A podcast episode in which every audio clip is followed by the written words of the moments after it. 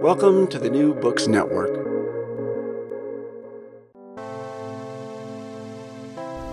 Hello world, this is the Global Media and Communication podcast series. I am Aswin Punathambekar, the Director of the Center for Advanced Research in Global Communication. This is Jing Wang, the Senior Research Manager at CARG. Our podcast is part of a multimodal project powered by CARG here at the Annenberg School for Communication at the University of Pennsylvania. At CARG, we produce and promote critical, interdisciplinary, and multimodal research on global media and communication. We aim to bridge academic scholarship and public life, bringing the very best scholarship to bear on enduring global questions and pressing contemporary issues.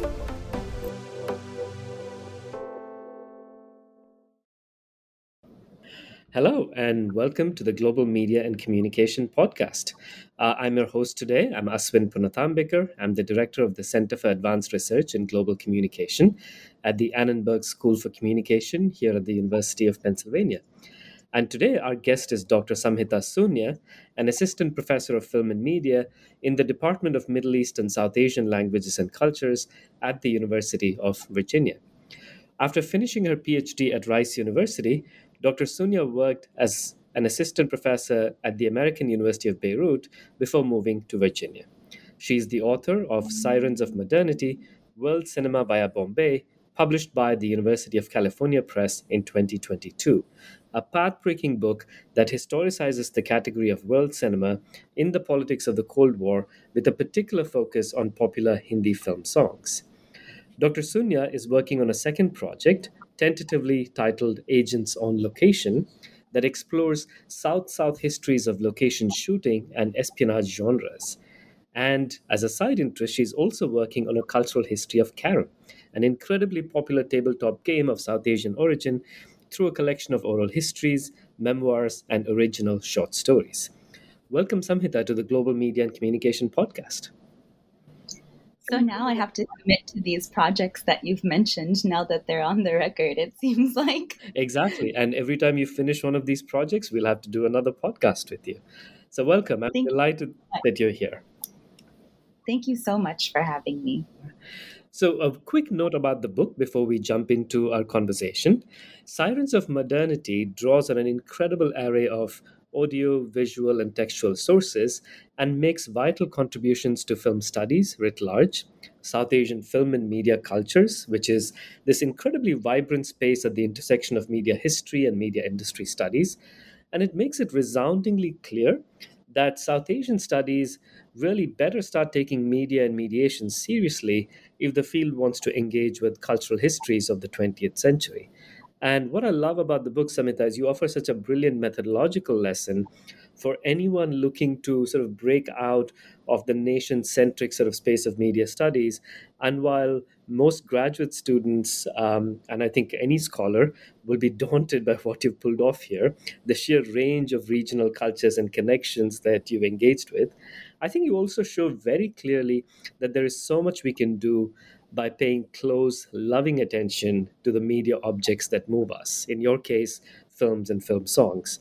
And I'm just really excited that our inaugural episode of this podcast is with a scholar who thinks about media production as a world-making activity. And this is precisely what, as you know, Samhita, that all of us at CARG are committed to doing.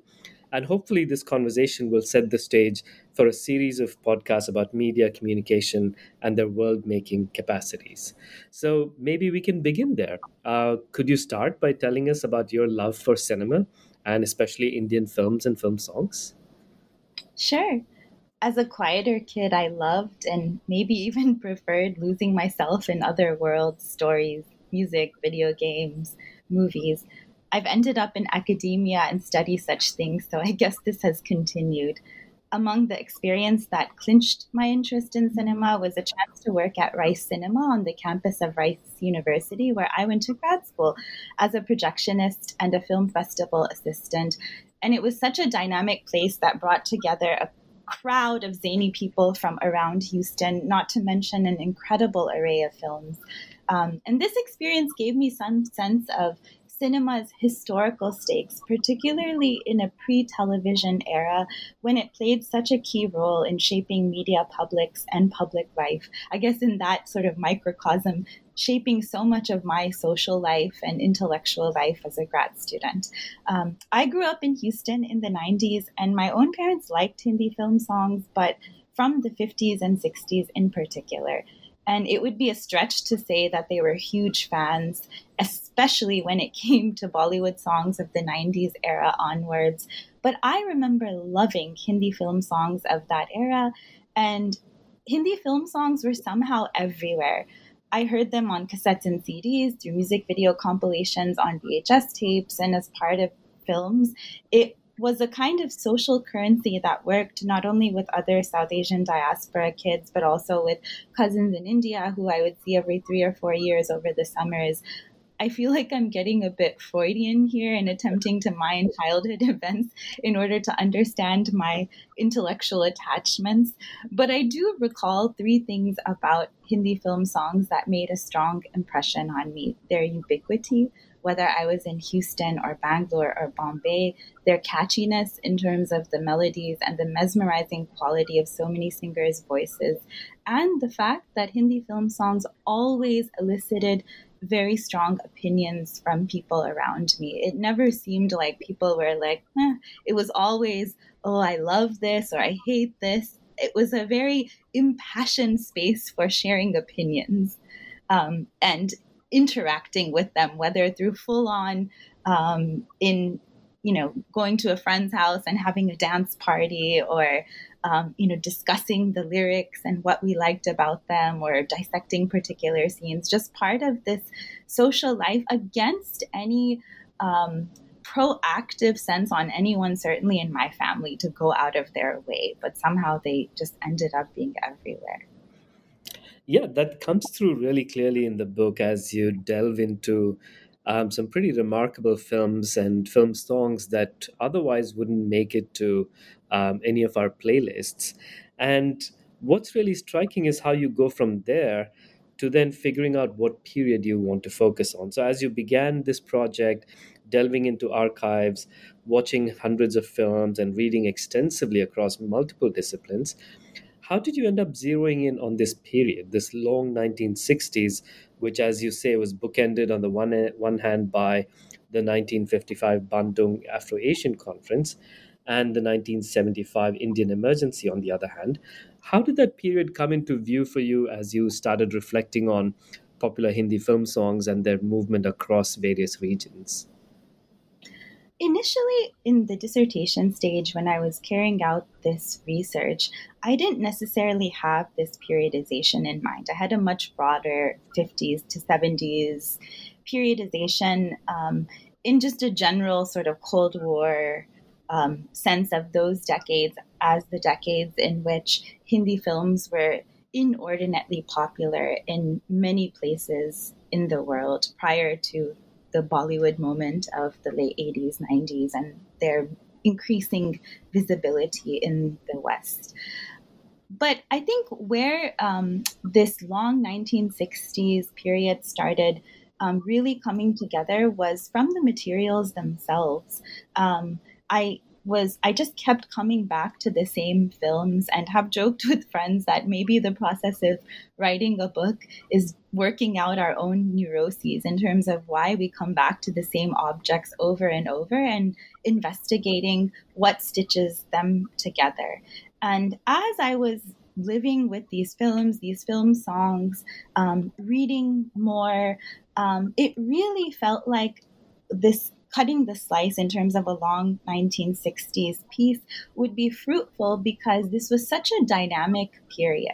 The other thing is that this period is sandwiched between, I think, periods that have received a lot more attention in Indian cinema studies or South Asian cinema studies, with a lot of work on the 50s moment.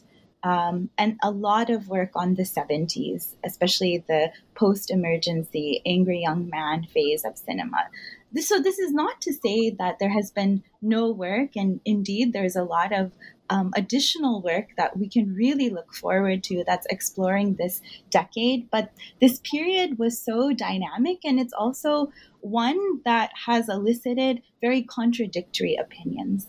So at times, the 1960s of Hindi cinema are thought of as the bad decade, where it was just cloying indulgence and romance and color, and had turned its back on the more socially oriented politics of films from the 1950s.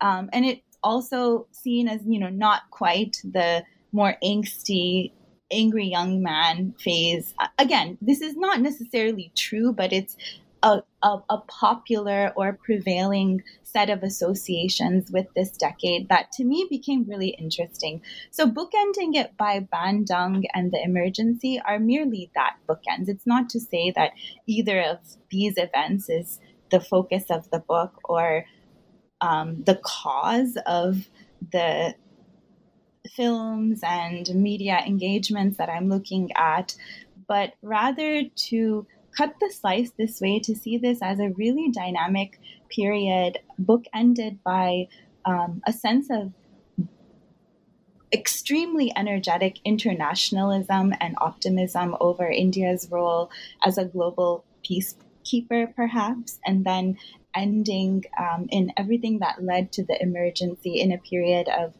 you know, crisis and disillusionment. So capturing the volatility of this moment as one that was rife with so many political possibilities, disappointments, real difficulties in terms of economic challenges, challenges of poverty and unemployment, and really thinking about the dynamic role that cinema played in this moment. And finally, this is also in a South Asian context, at least largely a period before television. So really thinking about this focus on cinema, not just I am a cinephile, I guess, or what a fan, whatever word we want to use, but that this was also a period when cinema played such a huge and outsized role in public life. Thank you. That's really helpful to get a sense of how you arrived at this periodization, but also this is an incredibly complex terrain, and your vantage point is, of course, popular cinema.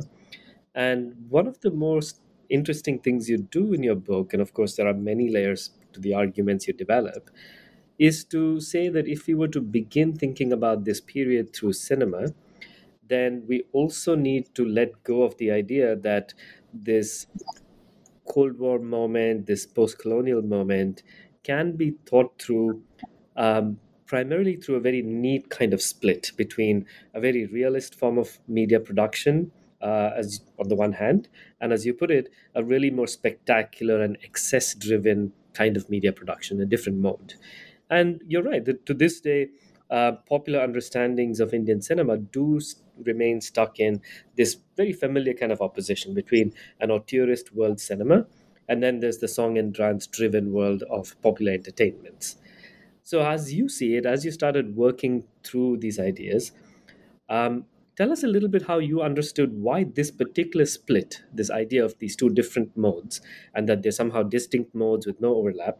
How did this become sedimented in the world of film and media studies or other disciplines? And then, of course, like you pointed out, this also seems to be the way in which popular discourse makes sense of Indian cinema during this time, and then it remains in place to this day. How did you figure out a way out of this cul-de-sac? I think this polemic is a sort of myth that nonetheless has structured very real and at times institutionalized engagements with cinema. And what I hope to do was add to work that explores what underlay these polemics, despite the fact that they were never so neat. So an example that I mention in the book is how a very, very common institutional bias was against dubbing, where for in this period of the long 1960s, for any film to be taken seriously as a work that was regarded as authentic, as worthy of art, often there's this idea that only a subtitled film would be acceptable for such institutional screenings or ideas of art cinema. But even that is not entirely true. So, for example, there was a report from the 60s by, it was an Indian state report that was talking about the possibilities of dubbing Indian films for Iran. And the whole report was concerned with dubbing as a way of exerting more control over what kinds of films were being exported and therefore improving the quality of these films. So these impulses to modernize were coming from ideas of good cinema that at times were split between ideas of commercial versus art cinema. Or, you know, in this case, dubbing versus subtitled films. But even that was not so neat. So in this case, the report was really concerned with trying to elevate sort of better quality, even popular films, and exert state control over what was being exported precisely through the same mechanism. So this is a case where historically, there's a shared ambition over the terrain of popular films, so-called art films, in thinking about cinema and their power and what they could do in the world. So for me, I think the interesting part of doing this project and getting out of the trap, which was something that in some sense plagued my revision on this manuscript for a long time, where I felt like I myself was falling too neatly into this binary, was to actually make the myth of this polemic part of the inquiry itself. Where does this polemic come from? What were the stakes of various people, whether filmmakers, critics, audience members, state agencies, and write that as part of the history that was intrinsically transnational, where institutions of world cinema, film festivals in this period all over the world were all voices that were participating in this vehement argumentation. That's terrific, yeah. And the way you do it, the way you work through this particular dilemma is to choose media artifacts that really baffle you when you first encounter them. These are not the kinds of films that achieve great critical success, or for that matter, even commercial success at times. They're decidedly offbeat, as you put it. They are very atypical instances. You say at one point in your book that these are sometimes prestige co-productions, but they're often low-budget comedies, remakes, and failures, right? So why choose, or how did you come to settle on these offbeat artifacts? I mean, what kinds of sources were you exploring that then led you to these particular kinds of films and co-productions? Well, this project has changed so much since its earliest moments. One of the things that has perhaps stayed the most constant were the collection of films that I was interested in. I kept coming back to them, watching them over and over and over again, trying to make sense of them precisely because they don't fit into any neat accounts of film histories. So, for example, with the co-productions, and this has been argued in some work by Kaveh Askari as well, films that have, transnational industries working together might not fit into accounts of either industries or nations' histories. And then there are other oddball films like the Mehmood comedies, for example, that are the focus of Chapter 4 that were part of a wave of Madras-produced Hindi films. In particular, I focus on the comedies in that chapter. And what struck me about all of these films was how deeply reflexive they were. I'm definitely not the first person to come to reflexivity as a characteristic of so many Indian films, Hindi films in different periods. But what is striking is that these particular, in a way, oddball or strange productions had such a heightened degree of reflexivity, and I was interested in the context that informed this. And one of the senses that I got in paying close attention to these films was that they were responding to a certain volatility of this period. So this is very much to insist that reflexivity in a Hindi film from the 1960s might not be by any means the same as a film like Om Shanti Om, which is also deeply reflexive, but that is informed by its own context. And that's where this story started to come together as a question of, you know, shared investments in responding to the volatility of the nation, of a particular industry or regional context of India or of the world, depending on, you know, where and when we're looking at these objects. In these objects not fitting into a sort of neat account, in a way, these misfits got together as a group and became friends through the course of this book that I was able to offer, I hope. Well, I have to ask then, you know, one of the things we all do as media scholars is when we get our particular obsessions with, you know, films, television programs, Instagram reels, whatever they might be, one of the things that we all do is immediately start sharing it with those around us, right? We insist, like, you have to come watch this, you know, watch this film with me. I'm obsessing about it. I want you to see it with me. Tell me what you think. So I'm curious, who did you draw into your circle as you were working with these films? Did you get friends and family members to watch some of these misfits with you? And what was that like? What were the hits? Like, did somebody think like, oh, this is just crazy? Or did somebody just fall in love with one of these misfit films?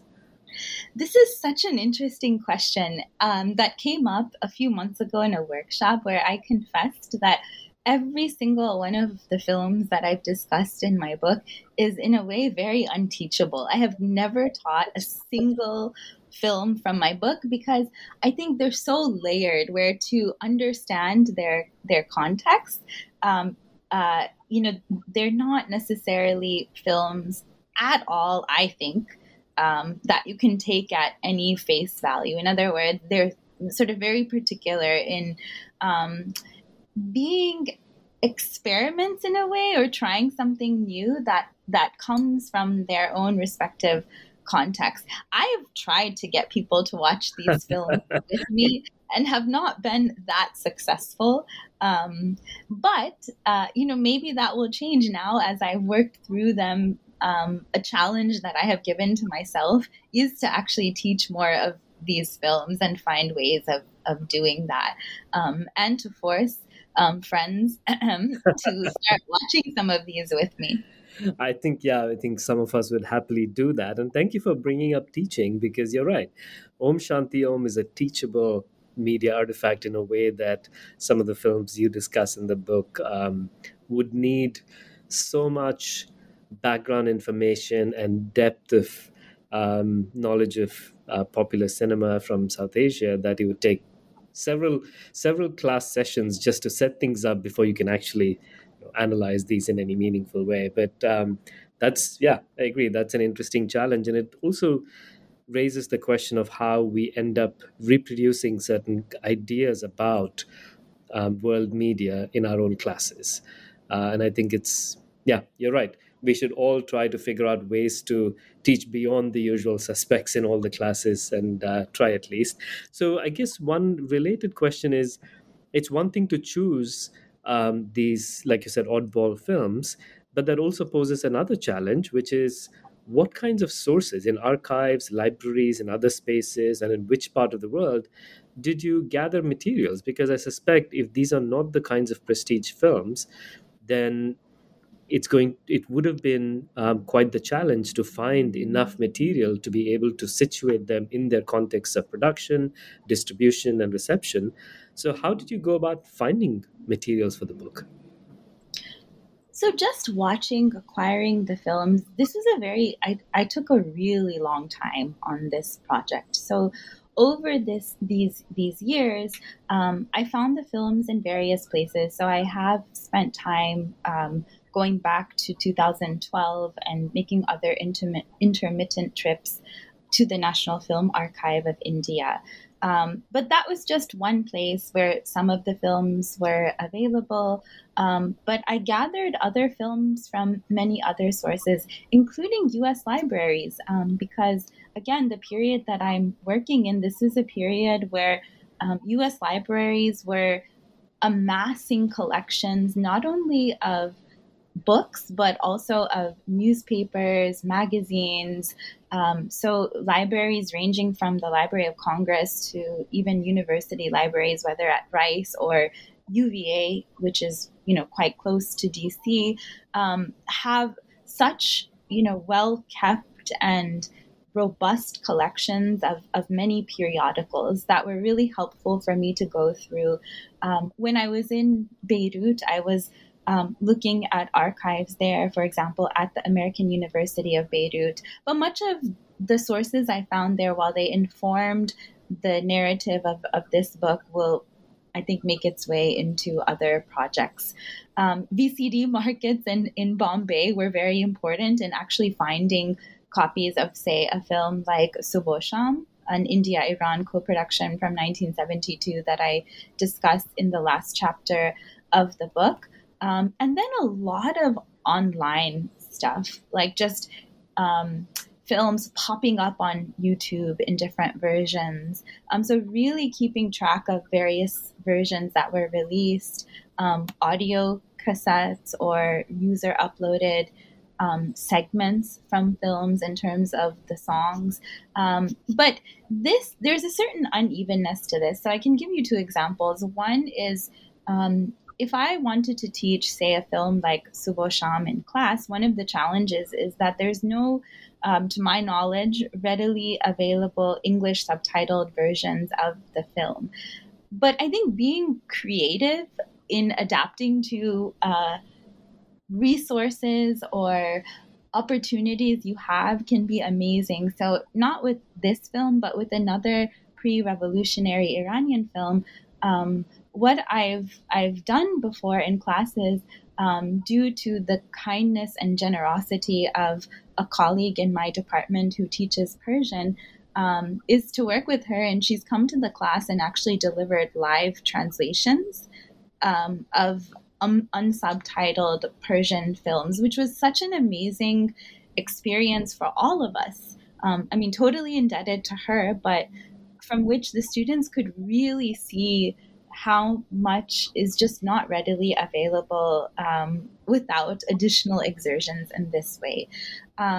So being unafraid of being a bit creative, so not giving up on a film. So for example, I don't speak all these languages, Persian, Russian, whatever. And I really emphasize in the book that I'm coming at this narrative as a scholar of Hindi cinema and telling the story from that perspective. But again, my dear colleague Mashhad, so I can't answer. She was one person who she has watched films with me. So, for example, the Persian version of Subah-o-Shaam, Humayun Sadat, and delivered glosses as we were watching together that version of the film. Building on and drawing people into your work, asking for help, having conversations.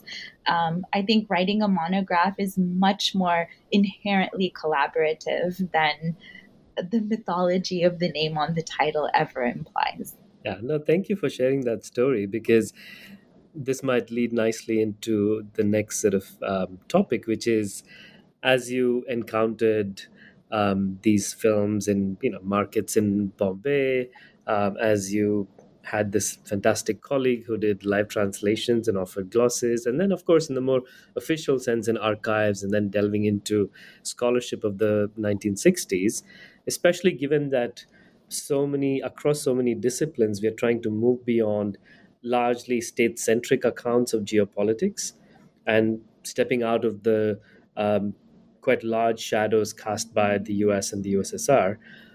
How did the world of the 1960s come into view for you through all of these interactions, both mundane and in some senses official through research?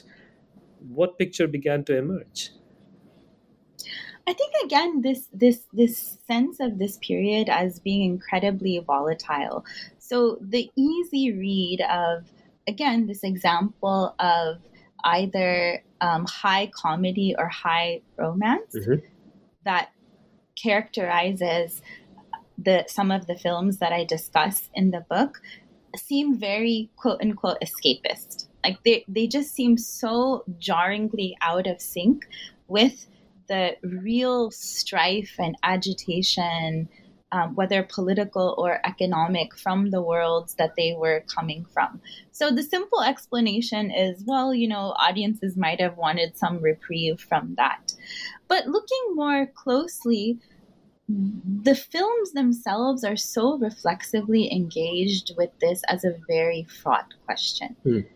So it's not that there was this easy way in which the films themselves were saying, hey, look, come escape into this world. There's a deep melancholy, too, that surfaces in a lot of these productions, a real engagement within the films of the reflexivity over, again, like questions of these so-called excesses of whether romance or comedy, but really working this out, thinking through and offering, to my mind, quite compelling arguments to take as historical ones over the ethical justification for such an enterprise.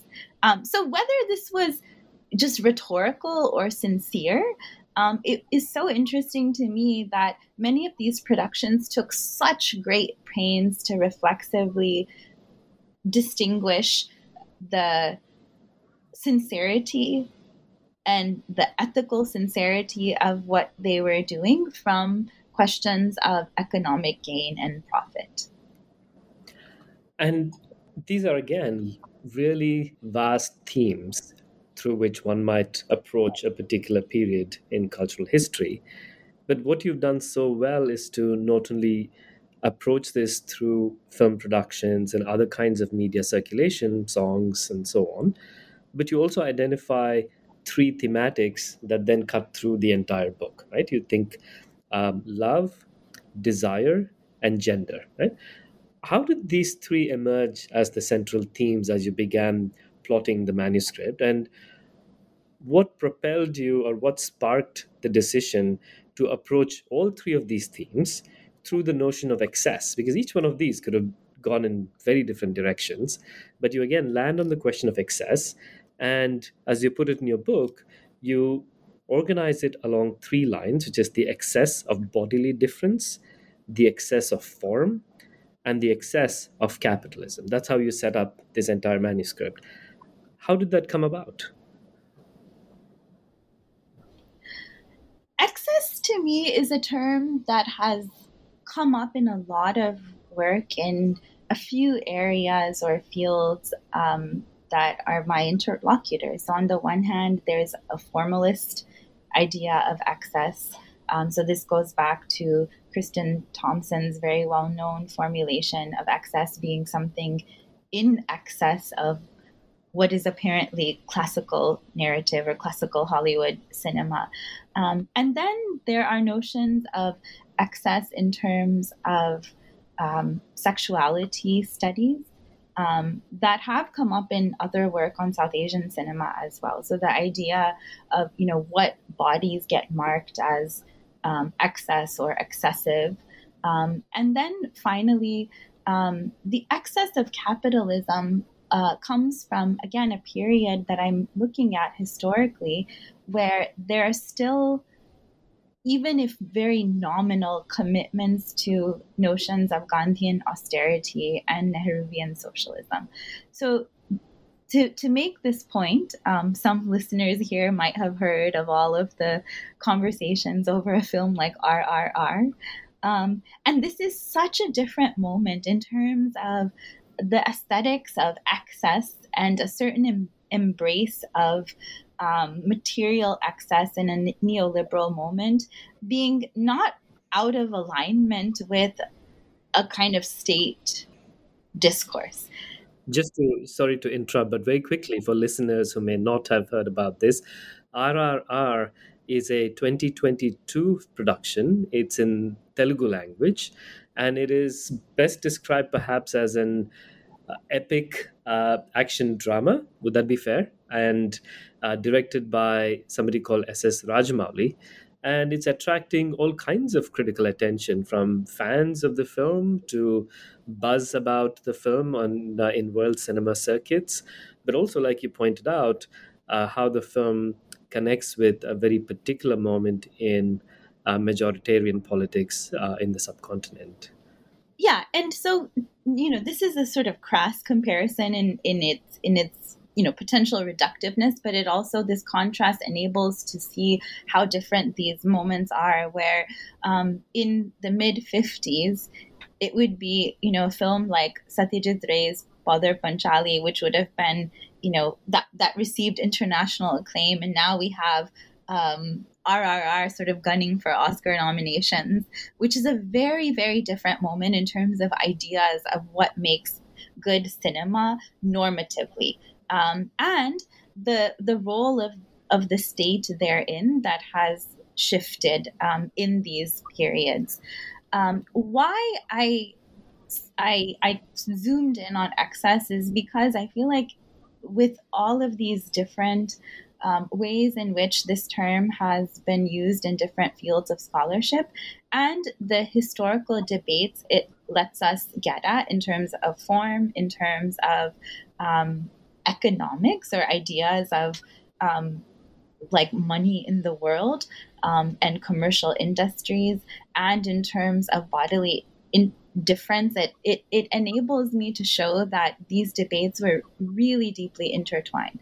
So, for example, as I note in the last chapter, especially the excess of illicit distribution, so unregulated or informal distribution from the Indian state's perspective in this period, was often narrated through anxieties over the excess of feminine sexuality. So often one was assumed to imply the other. If films were circulating informally or illicitly, it was just assumed that they harbored this illicit content, which was, you know, an affront to Indian culture, so-called. So there's a way in which debates over cinema itself and these excesses that have nothing to do with gender in terms of form or industrial modes of filmmaking were so deeply intertwined with both gender terms of debate and ideas of gender itself. And what's striking about the way you think about excess also has to do with geography, that there's a certain way in which these films, their production logics, the way they moved across all kinds of national and regional borders also exceeded certain imaginations of where films get made and how they travel in the world and so on. And I guess one question that comes up for me is precisely along these questions of spatial biases that are so baked into the formation of some of the fields that we engage with. So, for example, in the second part of the book, you explore cross-industry exchanges that really span a range of places, India and the USSR at the time, India and Malaya, Iran, and then even within India, Madras, now Chennai, emerges as such a key site for understanding Hindi cinema and indeed the very notion of a world cinema, which is not something most readers would expect. What sorts of things would you think back to now if we were to ask you, how did this trans-regional kind of perspective emerge? What was it about the way you began this project or the different routes you took that both allowed you to, but also that you were from the beginning committed to this kind of a trans-regional account of Hindi cinema in the world? Thanks to wonderful friends, mentors, when I was in grad school, I was hyper aware in working on this project of the conditions itself of a project like this, which were namely that there's this, proliferation of interest and scholarly work on Hindi cinema precisely at the moment when these films have suddenly gained a certain visibility in the West. And I think being very hyper aware of that, I was really interested in, again, initially looking at very generally histories of Hindi cinema in places outside of India prior to this, again, sort of late 80s, what we call globalization moment.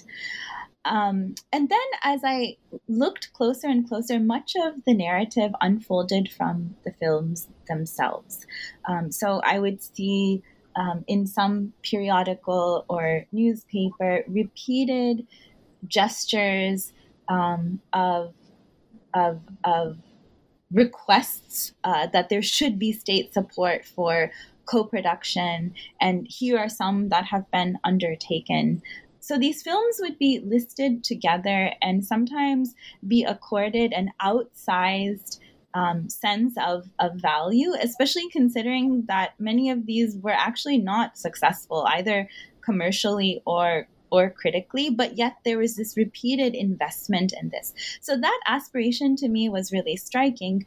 And in terms of the, transnational, transregional history, that was rather organic. So it wasn't me setting out to, impose this frame, but in so many examples, whether that is an India-Iran co-production that on the surface seems to be a very, Bombay, Tehran co-production, looking closer, I realized that it was actually a Madras-produced films, and it was wholly intertwined with a crisis in the mid-50s on the part of the Madras industry, where revenues had been, very, very low, and it was really coming from a sense of expanding to new markets. So those transregional connections were inherent in the objects that I was looking at, as were the arguments over world cinema and sort of institutions of modernization. This was not in isolation.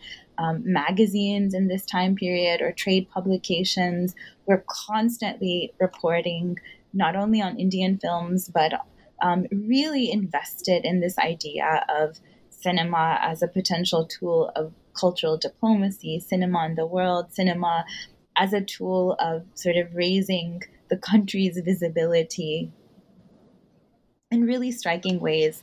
So I think it involved, from the films themselves that I kept looking at. And one of the commitments of the series, Cinema Cultures in Contact, from which my book has come out, is precisely this. It's a series that has aimed to support work that looks across archives, across geographic contexts. One of the other commitments of this series is to work that undertakes research in multiple languages. So in my account, a lot of the press sources or critical sources are in English. Part of that was also a certain history in a really interesting way of aspiration. So to claim sort of all India readership, English was often the language in which you had to sort of reach readers all over the country. You had, writing about all kinds of cinema, both within India and outside of India. But I was reading these sources alongside the films themselves as not only primary artifacts, but also in some sense secondary sources that were making critical commentary about cinema. So by reading these sources together as engaged in debates that were raging over this time period of the long 1960s in terms of, what was the importance of cinema in the world, What did good cinema entail, or what could that mean? And what was so striking to me was how much so many of these films resorted to love as an argument.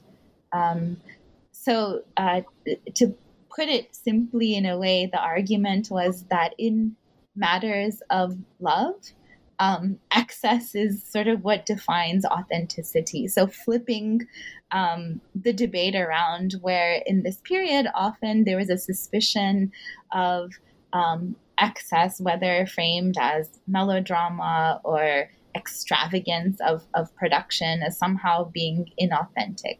So there's a way that the films themselves were making arguments about the ethical value of love for cinema in the book itself. I think this is also really important in a context like South Asia, and in thinking about the politics of love, as having actually like a really, really important like social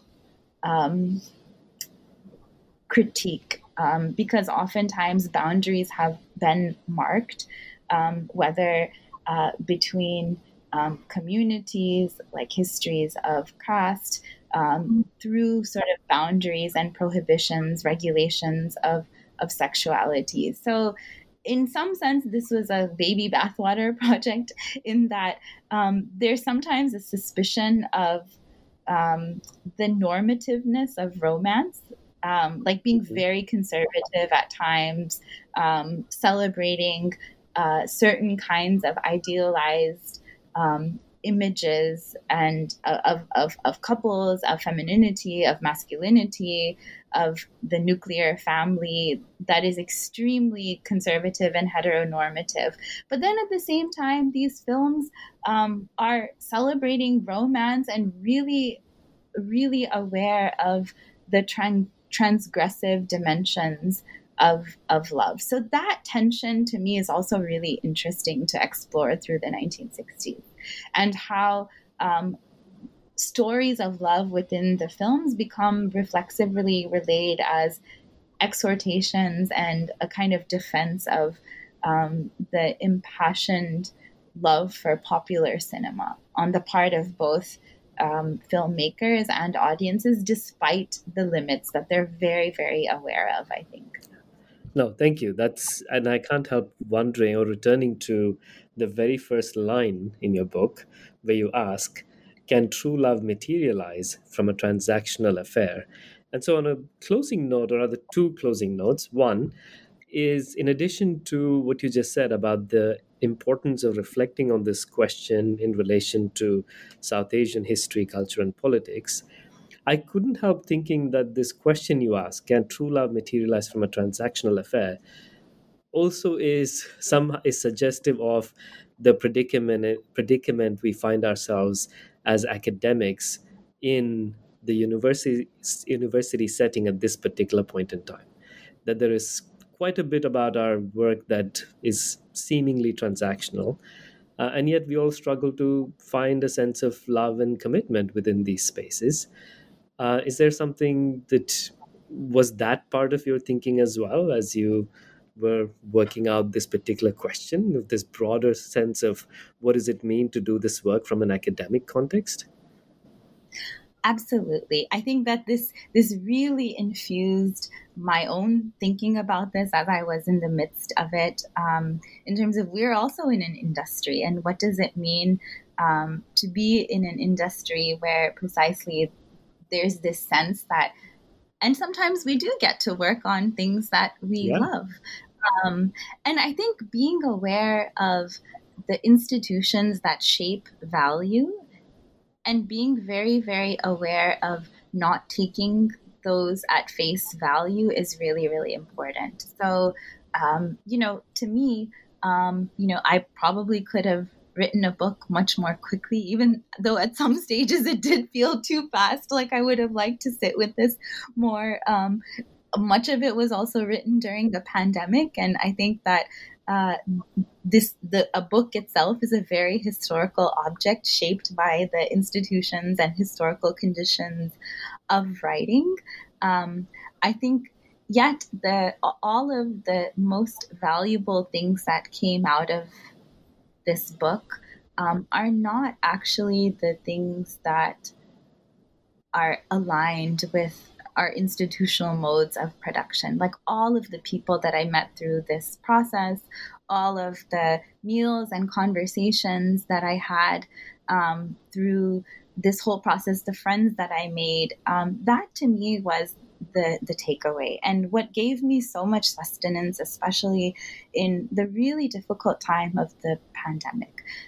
I could also draw a parallel to coming back to something we started off with, the experience at Rice Cinema. This was a job for me as a grad student.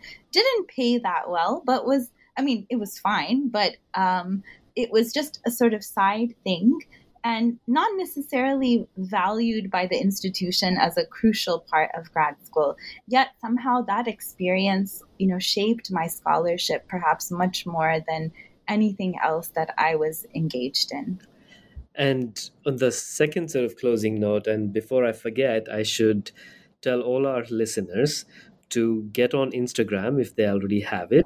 Make sure that they subscribe to a particular or follow a particular handle called Filmy Catte, or Filmi, Filmy as in about films, and the plural of cats in Hindi, English, Catein, where two adorable cats, Kajra Mohabbatwala and Zelda Hunterwali, and you can follow their adventures in their daily lives, set to all kinds of zany background Hindi film songs, which Dr. Sunya lovingly curates on a weekly basis. And in addition to that, I guess one note that I would like to close on is the lyrics to the song Akira Kurosawa that your book opens with. This is from, again, a very unassuming Hindi film called Chintuji, or Mr. Chintu, from 2009, in which these lyrics, if you read them at first glance, they seem like just gibberish, right? So unless you're into film culture, many of these words do appear like they're nonsensical. And yet you open with it. Are they set to a tune that you wouldn't mind sharing with us? Or should we try and read out those two opening lines for our listeners so they can then go start and read the entire book? What do you think? I think we should do a sing-along. Okay, I'll follow you. I don't know the tune, but I'll follow you. Akira Kurosawa, Vittori, Nesika, Weiler Hitchcock, Waida, Mizoguchi De Palma, Weiler Hitchcock, Waida, Brian De Palma. Wonderful. Thank you so much. And this, dear listeners, is as telling an example as ever about Dr. Samhita Sunya's deep, loving engagement with popular culture. And please go pick up her book, Sirens of Modernity, which is also incredibly available open access through University of California's Luminosa platform. Again, join me in thanking Dr. Sunya for this fantastic conversation, and we look forward to many more such conversations as you begin and finish working on Agents of Location, as well as your cultural history of Carrom. Thank you, Samhita. Thank you so much. I'm so grateful to you and to everyone at CARG for supporting this podcast, and I can't wait to tune into subsequent editions. Thank you for listening to our Global Media and Communication podcast. If you have any questions, please feel free to reach out through our email, cargc@asc.upenn.edu, or follow us on Twitter. Until next time.